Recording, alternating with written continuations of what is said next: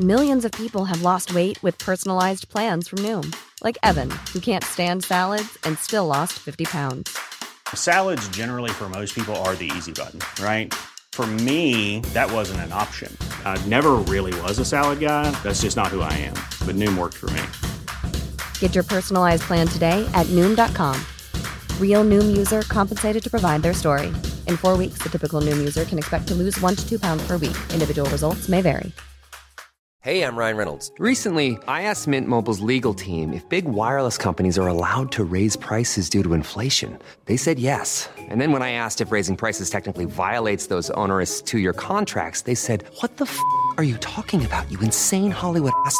F- So to recap, we're cutting the price of Mint Unlimited from $30 a month to just $15 a month. Give it a try at mintmobile.com slash switch. $45 upfront for three months plus taxes and fees. Promo rate for new customers for limited time. Unlimited more than 40 gigabytes per month. Slows. Full terms at mintmobile.com.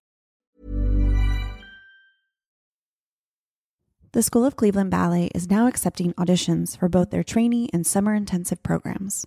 Their trainee program is open to male and female dancers ages 18 to 22 and offers opportunities to perform alongside Cleveland Ballet at their home in Playhouse Square and in productions during their regional tours across Northeast Ohio. Cleveland Ballet's home theater complex Playhouse Square is the largest performing arts complex outside of Lincoln Center. School of Cleveland Ballet's summer intensive program is open to dancers ages 8 through 22. The program runs for four weeks where dancers will participate in daily classes in ballet, pointe, conditioning, modern, jazz, character, Spanish dance, and more. As part of the program, there is housing, food, and transportation available, as well as workshops in nutrition, injury prevention, makeup, and more. Auditions for both programs are by video and do not include any audition fees. Audition by March 31st, 2022 for the trainee program and by March 16th, 2022 for the summer intensive. Visit clevelandballet.org for complete audition and program info or click the links in the description of this episode. We want to take a moment to direct your attention to a group of 15 dance brands who have come together to help raise funds for the Red Cross Ukraine Crisis Appeal through their raffle that is going on now. Raffle tickets start at just $2 and enter you to win over $600 worth of dance prizes. 100% of the proceeds are being donated to the Red Cross Ukraine Crisis Appeal. Entries close on March 18th, 2022 at midnight Eastern Standard Time. More information is available at dancespiration.store or click the link in the description of this episode. Before we get started with our episode, we wanted to remind you of a few ways that you can support and connect with the podcast. If you haven't already, don't forget to rate and review this podcast wherever you are listening. You don't even need to leave a review. You can just go in and give us a five star review. It really helps us continue the podcast growth and is greatly appreciated. Also, don't forget to connect with us on social media Instagram and Facebook at Conversations on Dance and Twitter at Convo on Dance. Sign up for our email list to receive an email notification each time we release a new episode. Click the link in the description of this episode to sign up now. Now, let's get into COD. I'm Rebecca King Ferraro. And I'm Michael Sean Breeden, and you're listening to Conversations on Dance.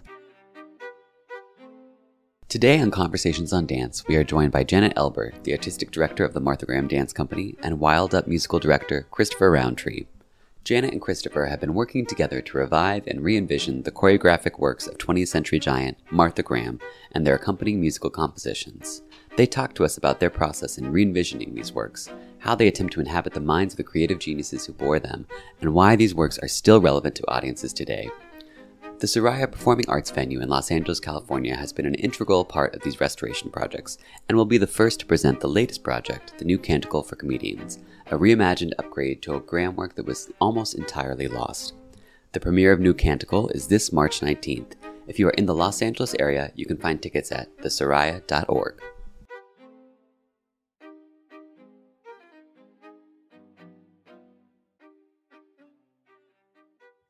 So, thank you both so much for joining us this afternoon. Um, we've been, Janet, we've had the pleasure of talking to you before on our podcast, and Christopher, we're so eager to hear about the work you're doing right now with Janet. Um, but before we get into that, can we just get a little bit of background from both of you? Um, how you came upon your respective art form and um, what that looked like in terms of um, guiding you into professional career. Janet, we'll start with you. How I came upon dance Yes. in my life. Um, Captain Kangaroo, which you all probably don't remember as a children's show in the 50s, had a treasure house ballerina. And I just told my mom that's what I wanted to do and started once a week ballet lessons in Detroit, where Mhm. I lived. And I went to the Interlochen Arts Academy. My parents were on the faculty there, where I got four hours of dance every day with my high school training. I went on to Juilliard.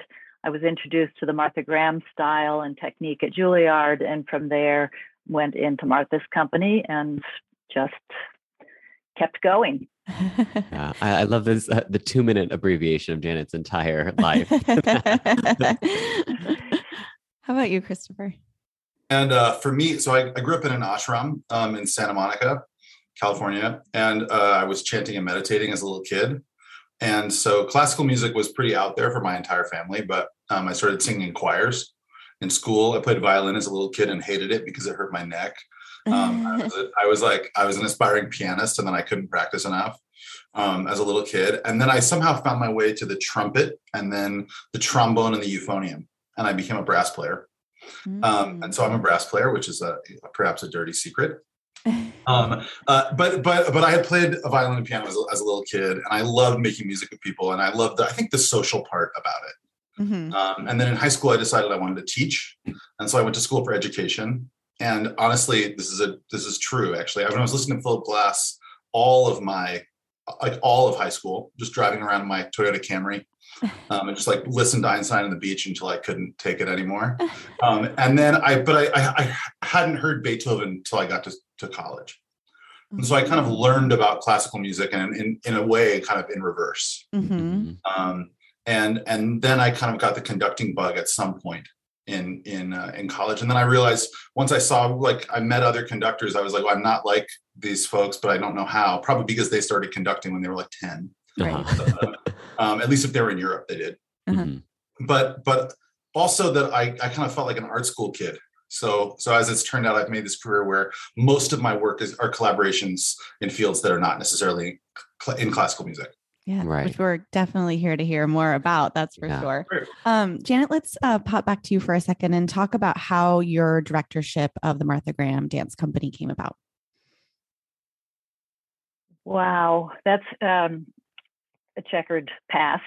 Um, oh, you know, I danced with the company all through the 70s and as a guest artist in the 80s, and then Mhm. went off and did some Broadway shows and some television shows as an actress. And um, after Martha's death, the company um, never really focused on who and what they were going to be after uh, they, the loss of a genius Mhm. um, and fell into financial troubles and legal troubles. And um, in the 2002, um, the organization emerged victorious out of a couple of court cases that challenged her copyrights and her the trademark of her name. And I was asked to organize our archives, which at that point were about 85 years of everything in the world, from sets to costumes to ballets, photos, Mhm. scores, whatever Right. um, and uh, I began our uh, licensing business.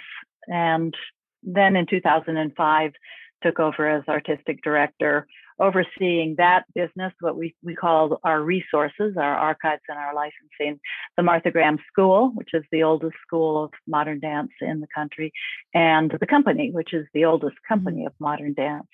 Um, Was of, there- of any kind of dance. in- Was there any sort of plan at all in place for Martha's passing and what would come next? Or was it really just completely everything was caught off guard and you guys kind of had to pick up the pieces and decide where to go from there? In terms of the there work. was no there was no plan in place. Mhm. Uh, Martha had a, um, associate artistic director who was um, uh, not a trained arts administrator or Mhm. artist of any kind, and um, was just kind of running the company on a wing and a prayer. And um, Right. there there really wasn't any plan for it. And at the time, modern dance of the 20th century was um, just thought of as kind of old. You know, it's just old stuff. Right. Modern dance was all about the future. All every generation rejected what the past generation had done and moved into the future. Mm. So um, we had this uh, body of work, our core collection, which really was undervalued. Mhm. Um, the the whole field needed to uh, think about, you know, what we were going to do with our past. So that that kind of when I was when I took over as artistic director, that was kind of the, not only Martha Graham Dance Company was in the position of having to reflect on the value of our 20th century works, but the entire field really had to um, start valuing, valuing its past. Right. Yeah, I, I'm very eager to get into the work both of you are doing together to, um, you know, bring value to that very um, important past. But before we do, I'm kind of curious to hear, um, firstly, Chris, what your relationship to dance has been prior to this collaboration, and then Janet, what your relationship is to music. I mean, I think for for dancers, it's very quite rare that you would dance to silence. I mean, you always have some sort of rhythm, so music is almost inherently tied to dance. But of course, music can exist in many, many, many ways without dance. So uh, let's have Chris go first. Um, I'm I'm a terrible dancer. I'm absolutely awful. And weddings terrify me for the same reason. Um, and uh, uh, though I guess I've been called a balletic conductor before. Um, Oh. So I think there's a certain there's certain types of conductors who uh, I mean the other way to say it is over conducting. So uh, so you know some conductors are incredibly economical and some like me um, move quite a lot. Mhm. Uh, and uh, and and so yeah certainly that that word's been used I guess. Is, is that like a choice that you make, or is it just something that comes very naturally to you, and it just the mu- music quite literally moves you?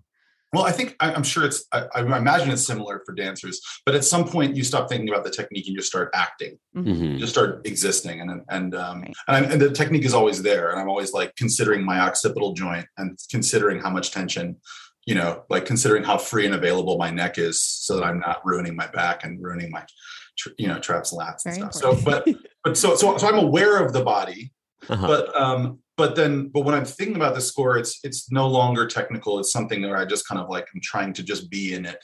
And what that's meant is that my you know i've kind of lost all of the things that my teacher my teacher taught me. My my first teacher is joanna, Joana Carneiro who's um, from lisbon. And she she conducts in this way that is totally swimming. She's always kind of doing the breaststroke and she always she i mean i, I rarely use a baton and she I, and she always does Hmm. but there's this kind of like lilting that she does with her arm.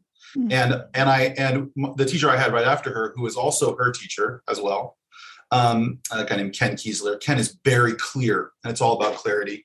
And um quite american he's from the french kind of lineage but but it's quite this american style. So i've kind of somehow defaulted to my earliest training and i've gotten kind of more i'm swimming more as i as i age i guess I love No, Chris. Chris is definitely dancing. We we worked with Chris just back in October, and uh, the dancers were watching him um, in during a rehearsal, and he uses the same leverage off the floor that dancers does. I mean, his Oh. entire body is involved with the music and with um, you know uh, transmitting the beat to Right. I don't know the term Yeah. for this, Chris, to the orchestra, but yeah. it's it's totally leveraging the floor the way a dancer oh would. that's great to hear that And it's it's all physics and it's all breath yeah. you know i think like with the way that i i'm a brass player so i, I or i was many years ago so i i always think about breath even for string players who do, of course are are breathing as they as they take their attack as well and and Yeah. and so constantly it's i'm uh, you know in that mode and and and using Same. physics to do it Right. I was just going to say, I bet Martha thing. Graham Dance is- dancers think about breath here and there, don't they? of course of course I was going to say, dance is the same thing. It's all physics and breath. yep. That's what It's it is. so similar. here we are we're meeting in physics and breath Yeah. so, Chris, what was your first introduction to then conducting for dance? Yeah, I, I, um, so in my senior recital in college, um, I said we should stage some pieces, um, and so we did an Appalachian Spring, uh, which in which there was like, I mean, it had nothing to do with the Graham choreography whatsoever. I think it was Oh. like somebody like rolled, someone else was rolled in a tarp and they carried them across the stage. It was like, you know, I went to the dance department and I said like, who wants to make some work? Yeah. Uh-huh. um, uh, as one does. Um, and uh, yeah, and I, I, think it like involved like a funeral of every single one of my dancer friends at that, you know, not not an actual funeral, but on, on, on stage. Um, and then we, and so, and I, I also my senior recital we did Stravinsky's Octet, and we we uh, there was a choreography for that as well. Um, and then I hadn't conducted for dance for a long time. I did a, show with Diavolo, uh, dance company is that's in Los Angeles, um, at the Soraya, which is also where where uh, I've collaborated with Martha Graham Dance Company and mm-hmm. Janet um, over the last five or six years.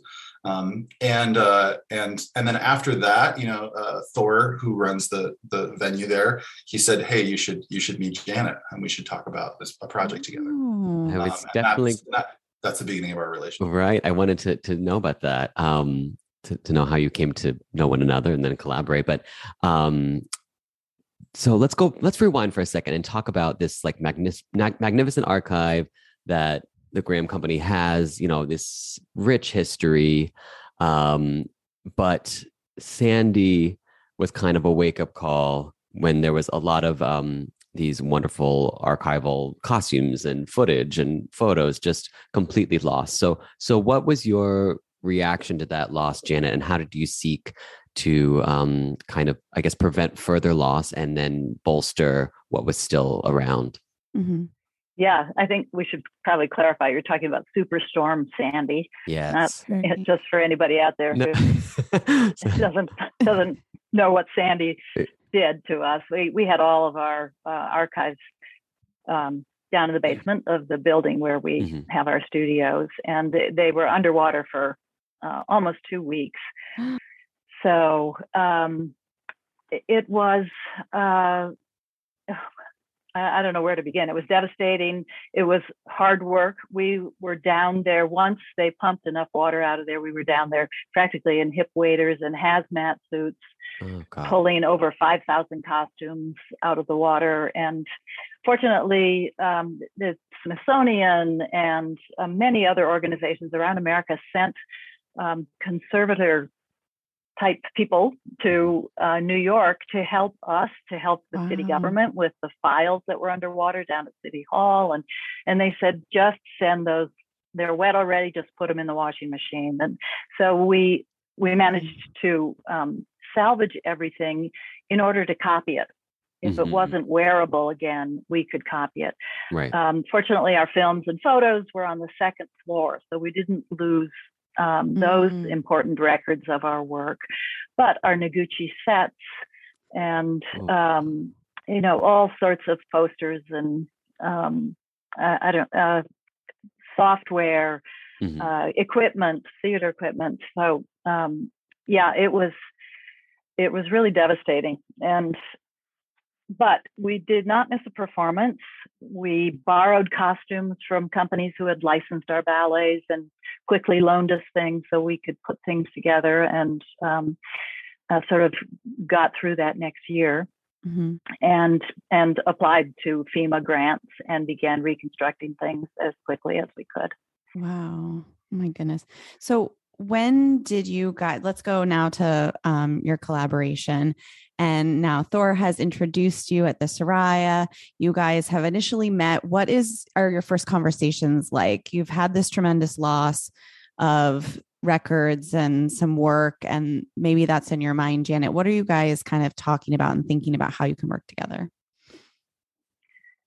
you know, Chris, I think the first time we met, it wasn't really reflecting on our losses in terms of of our musical scores. Mm. I think um, we worked together first in what 2017 or um, it was several right. years after or, or perhaps perhaps even before that. Yeah. Yeah. Yeah. Um, so I think that that first coming together was just um, the thrill of working with with you, Chris, with live music, and to have someone who is so simpatico to the idea that Martha Graham uh, commissioned work for several decades. She only worked with new music, mm-hmm. and she worked with some of the greats of the 20th century, not only Copland, but Hindemith and Menotti and Chavez and uh, you know Barber. The it's a long list. So, mm-hmm. and Chris, I mean, you can take it from there. He was just so attuned to what that really meant. Um, so it was a thrill for me. Yeah. Well, the, I mean, the the history of American, you know, new music and certainly 20th century new music, but it's but gets completely intertwined with Martha Graham. Mhm. Um, and so, and we, you know, we owe her and the company, I think, like an incredible debt in giving us these remarkable pieces. Um, and they're some of our some of the most important American classical music, like full stop. Right.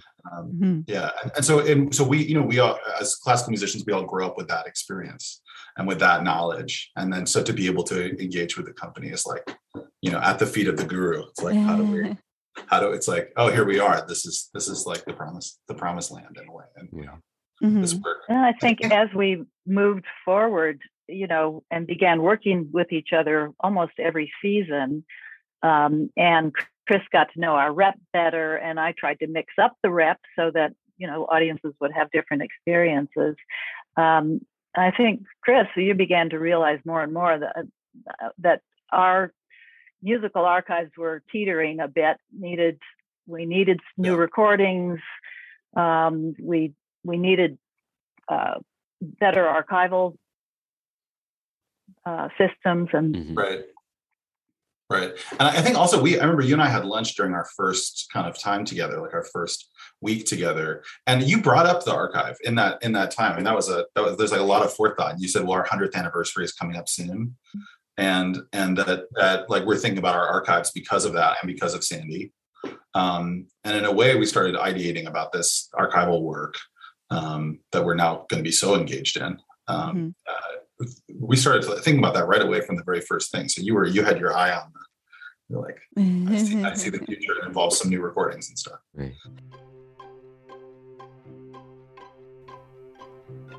Dimensions Dance Theater of Miami returns to the South Miami Dade Cultural Arts Center's Lab Theater March 12th and 13th with another exciting salon program featuring an insider's glimpse at five works, all in different stages of progress, being prepared for premiere later this year.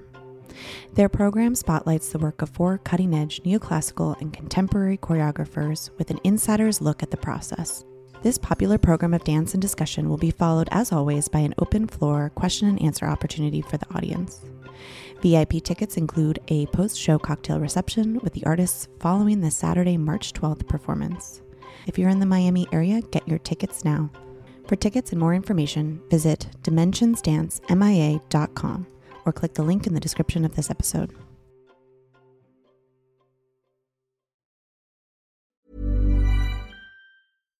Millions of people have lost weight with personalized plans from Noom, like Evan, who can't stand salads and still lost 50 pounds.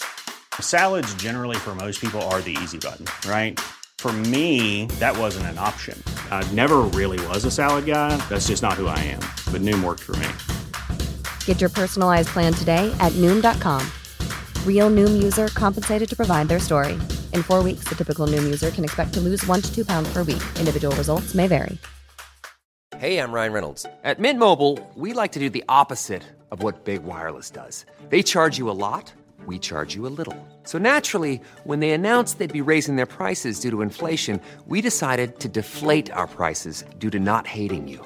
That's right. We're cutting the price of Mint Unlimited from $30 a month to just $15 a month. Give it a try at mintmobile.com slash switch. $45 upfront for three months plus taxes and fees. Promo for new customers for limited time. Unlimited more than 40 gigabytes per month. Slows. Full terms at mintmobile.com. Can you tell us about some of the first um, major revivals that you worked on together? Like, what what what were the reasons you chose these pieces? Was it because you thought they would be easy to salvage, or because they were most at risk of being lost? Tell us about what that that th- thought process was like from both of you. I think it's a little bit of everything, Mhm. right? I mean, Yeah. uh, some of the recordings we've been dancing to were probably made in the 70s.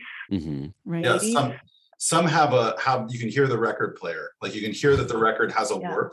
Right. Um, and some are the type of recording that basically there's one stereo microphone in the room and everybody aims at it. Mm, which, of course, Um, is so not the way it's done anymore.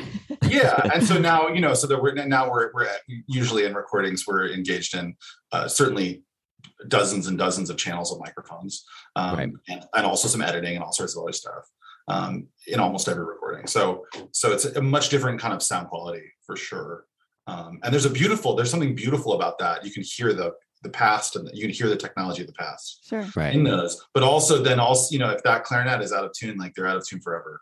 and we, and we couldn't and we couldn't like listen and go like let's do another one right. Right. or what if like everyone do that and then clarinet don't and we'll do you can play it 10 times afterwards and we'll just get the Yeah. Right, so in right. in some cases, is this the only thing you have of this particular piece of music? Just one recording? Is is there any sheet music? Like what is available to you when you're looking at something with an out of tune clarinet and the record going up and down? uh well so well yeah jenny you want to jump in No, I was no, you go ahead because it, sheet music is there because music Mhm. publishers are much more organized than dance companies. Yeah, that sounds right. I, mo- uh, mostly although some you know what, uh, the thing we made during the pandemic was immediate tragedy which was a, um, a solo from 1937 and it was a there was a score from henry cowell. And there was the first and second page of the score which were like a prelude and an interlude. And then the piece immediate tragedy was just lost. And i think you i think you you know you had the manuscript there at the at the offices but only for the first and second page. And the piece itself was gone. And so i tried to channel cowell and i just wrote a new one um, I mean, it's, it's not Cowell, it's certainly me, but I knew what the key signature was. I knew what the meter was. hmm Um, and I kind of knew what his, I know a, a bit about what his music sounds like. So certainly I tried to be and live in that space. Sure. But that was our first kind of making something brand new that reviving something that was old. Right. Right. And what did you have of the dance for that work? Was there record of that? we one of the reasons we decided we could do a credible reinvention of it i can't say it's a reconstruction is that uh, we recently discovered a large group of photos that were taken of martha dancing the solo in 1937 Wow. from the front row a guy was dating one of her dancers and was allowed to sit in the front row and snap uh, uh, photos of the entire performance. And immediate tragedy was on that program. So we not only had, you know, 25 photos or so of it, we had the contact sheets and we knew what order they were in. So we could kind of see when the poses happened. You know, you can never really know exactly what she did if there's no film Mhm. but it was inspiring enough that we thought, well, we, we've got to do something with this How cool. archival material. Also Right. the, the, the top down graph of the piece as well. Yeah, somebody had made a Skycam map of her staging pattern. Somebody, her her production designer in Bennington in 1937, evidently watched a rehearsal or performance with his pencil on a piece of paper, and he just followed her pattern around the stage. Um, and I found a photo of it in an old dance magazine. So we knew that she entered from upstage right. We knew she did a lot of diagonals. We knew there was a square um, in the middle of the stage. So, and she didn't exit. So we got some information off of that too. Right. Wow. So, Janet, are you then responsible for filling in those blanks the way that Chris, um, uh, you know, cr- c- uh, composed an entirely new score in that vi- vein? Yeah, I did. I did for immediate tragedy. Right. I I decided to channel Martha as best I could. That's so Yeah. cool. I love that. I, I think this is like the work you're doing is so important. I, I can th- think of other instances where um, dance figures are treated a little too preciously, and then uh, the pieces end up being lost entirely. And I just think like something like Martha's legacy, it's much more important to uplift it through these sorts of um, you know, the, the way that you're uh, breathing new life into it. Uh, it yeah, like you said, we can't reconstruct it, but we can reinvent Right. it and still pay homage to it and not lose it. And I think that's just so beautiful. Yeah. We were talking with Chris offline before the interview, and we were talking about how sometimes it can feel scary for some organizations to try to reconstruct something when they don't have very much information. Um, maybe they think that it seems it would be you know wrong to call it the exact thing but i think it's you guys are, are not saying we created this solo again. You're saying it's a reinvention of it. So how are you kind of explaining that to audiences? How are you sharing that this is something different? Like you are trying to maintain what you can but it's still not the very original but it's the best that you can do It we do program notes Mhm. in the in the credit listings. We we say choreographed in 1937 by Martha Graham.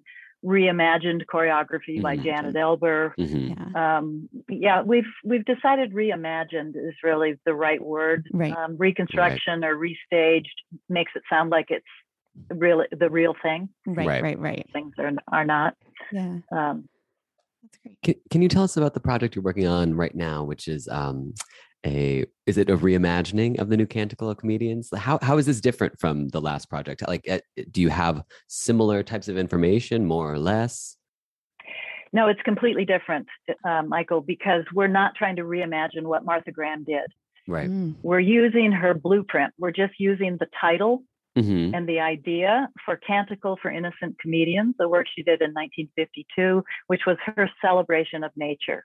And she created eight vignettes for the stars of her company titled uh, Sun, Moon, Stars, Earth, Water, Wind. Uh, the last one was Death, Rebirth. Um, and it was uh, well received, considered to be magical. Paul Taylor said when he saw it as a student, it was the reason he became a choreographer. Wow. Um, but there was no film except for the moon vignette. We have Martha Graham's choreography for the moon vignette, and we'll be using that. But we've, um, you know, been commissioning new work for over 10 years now, and mostly experienced name choreographers. Mhm. And we were sort of itching to work with some up and coming, the next generation, find a way to support them. So we decided to give, um, to commission a different choreographer for each one of the vignettes. And um, we have a lead choreographer who is um, sort of bringing the whole thing together, giving Mhm. it some cohesiveness, and that's Sonya Tayeh. Mhm. She'll do the opening dance, the closing dance, and the interludes between these vignettes. We have Martha Graham's Moon Duet, and we have uh, Micaela Taylor doing one, and the Alleyne sisters from the UK, Juliano Nunes, who's based in Germany, um, Yin Yue, the Chinese choreographer who's in New York, Jen Freeman, who's in New York. I'm hoping I'm not leaving anybody out, but um, it's it's um, uh, and the wind vignette will be has been done by Sir Robert Cohan. Um, he was the original dancer in Wind in 1952, Wow. and I asked him to create a new vignette for us, which he did in 2019. Wow. Fortunately, because he passed away just last year. Oh, So my we've goodness. uh, we've got one of his last pieces of choreography. So it's such an eclectic group of artists and creative types.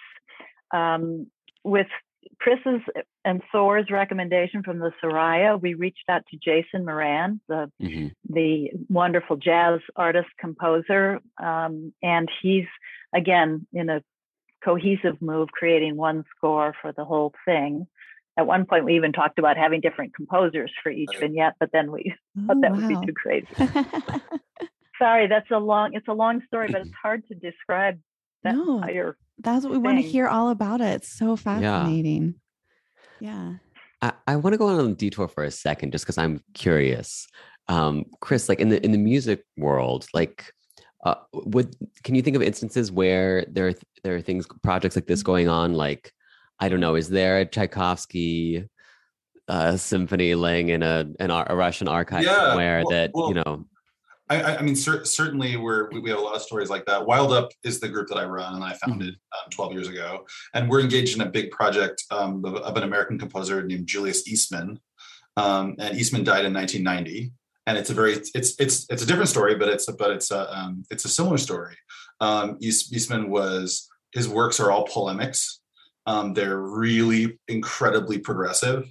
Um, he was gay and black, and uh, and his works in the '70s all have really, really inc- incredible titles, like gnarly titles, like the N word is, is in a, a bunch of the titles. Mhm, Um, and he's like, these pieces are for any disenfranchised person. mhm. Um, Wow. but he was evicted at his house in New York in um, in 1982, the winter of 81, 82. Um, we don't know what month, and all the scores were thrown into the snow. But he had a practice of, and they're beautiful. They sound like Steve Reich and Philip Glass, and Mhm. and some are more modern, but some have this beautiful minimalism of them about them. Um, so the scores were many of them were lost. He made some archival recordings, so we have recordings but not scores. And then we have some scores he would write love notes to his friend, friends. He would say, "For you, and he would write, you know, write a write a note for them and give them the score. And so we have his scores just because he wrote these love notes on the mm-hmm. scores and gave them to his friends. Right. Um, so so Wild Up is certainly we're working on. it. We're like part of our work in terms of documenting the work is making archival recordings. Is a big part of our uh, the you know everything we're working on is uh, in that recording area is archival. Right. Um, so certainly, and Eastman is the probably the the, the most similar um, analog to this right. as well. Um, although, be, albeit you know, much more recent, uh-huh. Uh-huh. actually. Um, so just in the 80s and 90s. And this was um, work that you were doing prior to meeting up with Janet, which is that is that why that it made it such a simpatico relationship for you guys? Perhaps so. Yeah, we we started working on this project back in 2012, mm-hmm. um, and then really in earnest in about 18. So we we got the idea to, to, to like form it into something that was that would be that looks like seven years worth of um, right. anthology recordings. Right. So, so what are you doing specifically on this project, the Canticle project? Yeah, so Wild Up's not in Canticle, but we're mm-hmm. doing a giant. We're doing this like 100 minutes of music. We're we're making new recordings for Graham uh-huh. at the same time. Mm-hmm. So um, uh, so yeah, so we're playing Chronicle and some other things on on that program, uh, on the program with Canticle. The live performances, and correct? Live, and then and then we go into the studio and uh, and we're in the studio for two weeks and we make a ton of new a ton of new recordings. Um, wow. and, and also it's it's going to be pretty thrilling to be you know to have that to be like if the tempo is this and it needs to be this and also now finally we can have it be what it needs to be. Right so cool. in this moment you know? Um, and of course we can fix all of the fidelity issues about the recordings in terms of the sound quality. Quick question is chronicle as hard to play as it is for the dancers to dance? it's actually quite easy. It's really? I, oh, no. I know. They're, I, they're, you know, they're, we, what we found is most of the moments where I'm like, let's do it, let's do it. This is easy. Let's do it. Let's do it. Are all the moments that it's like the tempo must remain absolutely up and down. Right. And do not speed up because something is here that is incredibly, terrifyingly difficult. Yeah. For the dancers. So. Oh my gosh, I love that work. It's it's then I saw Leslie the first time. That was the first time I ever saw it live and leslie was just i just couldn't believe like how challenging it was and she was so wonderful yeah. um but it was so okay then that that's that this is another great subject another path to go on is um conducting for dance i mean are there moments where you're just like you want like you feel um taken like you want the music to take you a different direction and you you have to just you know admit it chris. Talk oh. about appalachian spring. Talk about appalachian you know you sure. want to do that opening slower. Oh i want i want that opening to just be like sunrise and we just sat and watched every single minute of it and it took mm-hmm. as long as it took. Instead of like no the sun comes up and we're meeting the characters now. We got yeah. we have a few acts we got to move this around. Let's keep let's get this show on the road um, which is our you know and and the th- you know, the job of a conductor is always negotiation. That's what the actually the job is like half therapy, half negotiation, a little bit of, and then a lot of like rehearsal planning. Sure. Um, and you know, like, did we bring all the drums for this? That kind of stuff. Yeah. Um, and, how are we going to use every single minute? Because you know, uh, it's it's really tricky with musicians. How it's just it's our schedules are always too tight. Mm-hmm. So the negotiation part of it, you know, it's I'm, I'm, i know it's the same way with dance. I can imagine it's the same way. It's it's like everybody to get into the room, everyone has to be an Olympic athlete and be just an absolute A plus player. But what that means is, of course, as you get better and better and better and better, you get more self sure and more self sure. And so, opinions so, down there, people with course, opinions. Of course, yeah, of course. Doesn't happen and in so, dance at all. yeah. and so we've got, you know, we've got between 30 and 80 people, depending on what the show is. Usually for Graham stuff, it's about 30. Sure. Um, we have 30 people in the pit, all with a different opinion about how something is going to go. Right. And I have to kind of negotiate so that we all agree on it. Mm. Um, and then you have the dancers also, needing something else. And that's it. And then I'm like, oh, I think it's this. And it's just not. It's just simply sometimes not that. And the dance always wins and it doesn't mean that we don't push sometimes we don't push back and you know and i and um, Pierre Boulez, one of the great conductors and composers of the 20th century, um, Boulez always said he would teach young students. He would say, "When you speed up, contemplate slowing down. Mm. When you get louder, contemplate being softer, uh-huh. mm-hmm. and you'll have a more metered and more beautiful kind of transition to those things." And I think this is what we get: is I want to do the beginning of Appalachian Spring very slowly, and and it's very simple like it does need to just move yeah and and those two things in relationship to each other create a you know can can create something that feels like that um you know like like when you're moving your arm in water It has Mhm. there's resistance between the two choices, what's needed and the and the choice that I can't make. Right. And that those two are in relationship. And the audience, of course, doesn't know that. But the players, they're playing with a different touch because of it. hmm They can feel both. And I wonder if it's there on stage as well. You know, ho- hopefully I'm not, hopefully it's not ever too wrong that it causes a problem. Yeah. Y- Yeah, y- I, so- I mean, it's similar to what the sorry, what the dancers ahead, are going through in the opening, uh, going of that in Appalachian Spring, because they've got a very simple, slow walk. Um, hopefully not too slow, depending on Chris. But at the same time, the story of Appalachian Spring is about a wedding day. And in order to get everyone's motor going so that it's not lugubrious walking, um, we talk about the anticipation that the, the characters are all coming into the scene with a great anticipation and excitement, even though they're simply walking Mm. about what's about to happen. So there's that two sided thing that has to be there um, to just to kick the whole thing off in the correct way. Yeah. Right. I, I was gonna ask Chris. Um, I, I staged a ballet at Indiana University, and we had two wonderful pianists that had never played for dance before. And every time I would say, like, "Uh, just shave like a little bit of the tempo off, you get like half. Was there an adjustment, Yeah. like, like to musicians, like? Is there just a, an inherently like bigger range that you can play faster or slower as your the human body can only go so fast or slow? For sure. I mean, we would sit, Janet and I often sit uh, at, at a laptop and I and we'll have a question. You know, Janet will be giving me a note or something from the night before, and then we watch it on the video. With not not the night before, but from the archival. Mhm. You know, we'll Mhm. watch it, and then I'll just clock it with my metronome right in front of us. Right. Mm. And I'm like, okay, so it's it's 88 here. Could we afford 86? Like, could like could I do 82? I know I can't do 60 Uh huh. Right. you know but so so we have so we have that we're, we're, we find the range Right. and then you know it's up to me to have the recall Mhm. Mm. say to, to place it within the range um, i think without that type of study and that type of going over and over the the choice Mhm. um, it can the, the, what happens with music i've you know at least as i found um, conducting certain musics they sit at four or five different tempi the right way Mhm. and so you get these kind of like little ledges Mhm. Where this could work in any of these three places, but you really can't work in a in a fraction less. Right. Right. It has like a pocket. Like there's the this kind of middle section of Appalachian Spring. There's just one spot where like, wow, 144 really feels great. Right. And like really it can't be 144. And for other musicians, it's so easy at 144. It's very Right. hard. Right. Right. So Interesting. there's that little difference, and they ever have this little bounce, and it's just so simple with their bow. And the other one is like quite specific, and it just Mm. engenders a different kind of playing. So it's convincing all the players that that slower tempo, the touch can still be similar. Ah, that's interesting. I, I love that because I we we had moments like doing complicated scores. You know, at, at Miami City Ballet, we often danced to Stravinsky, and I remember one time the conductor told us told some dancers privately because everyone was you know complaining, "Hey, we want it faster, we want it faster, and it was just like this whatever instrument it was just couldn't. That was very technically demanding for them, and so that was our turn to kind of scale back. right, right, right. That's Right. funny. Yeah. I wonder how often are you both re- um, referring to archival footage for the tempo? Like, Janet, do you at all think, you know, Martha maybe did it this way, but maybe we could speed this section up? I would like to see that. Or do you really try to stay true to her intentions?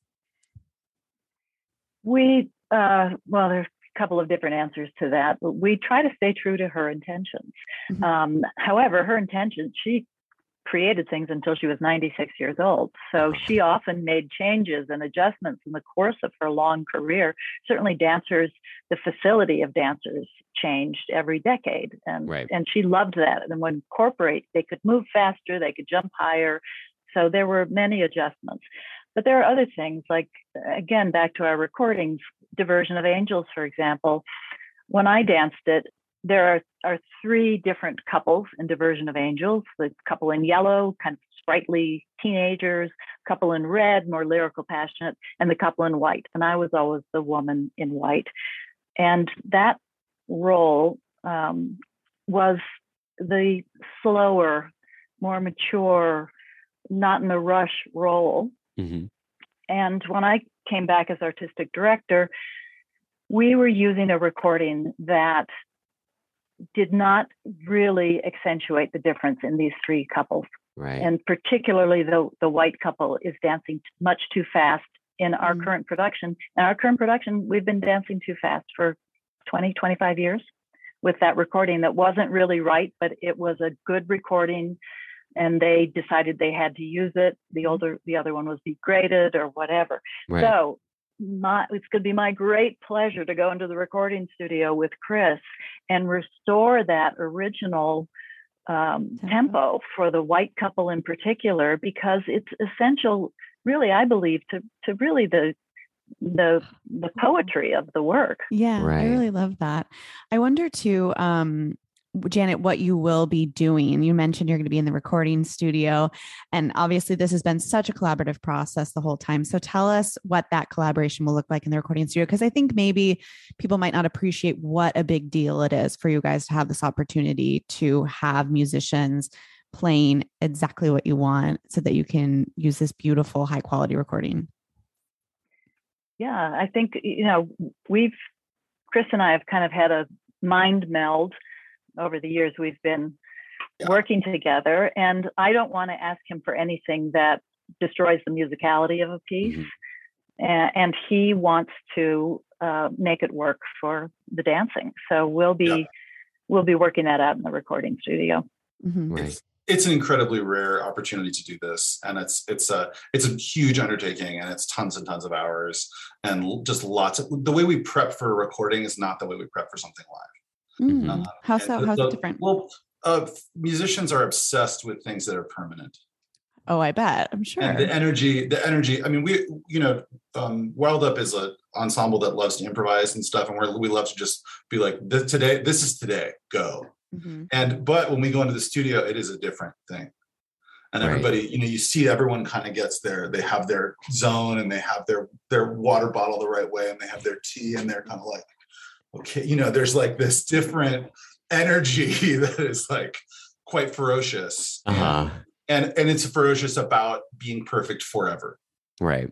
and it's it's a it's a different thing and so of course then it's my goal to be like okay no this has to be perfect just the once Yeah. and also we has to be perfect here in the heart as well you know Mm, if we just get it perfect on our instrument like we're we're not in good shape right. like Right. that's that because we, we won't feel it Uh-huh. um so so yeah so it's it's it's a it's a cool thing but it's very very detail oriented um it you have to build extra time so we've done that um and then kind of we prep we prep everything get it to the place and we kind of present it um in, in a similar way that we would for a show we get everything ready we do it once and then janet's like i have these 15 notes this this this this this this Right. Mhm. but as we know it's going to be kind of permanent it's a different thing and we I Right. think the notes have to be a little more specific also i have to do a lot of prep work to figure out where all the edits are so if Mhm. we if we like one version of one section we can get that one version Mhm. um, so it's a there's a, a collage part of the of the work Sure.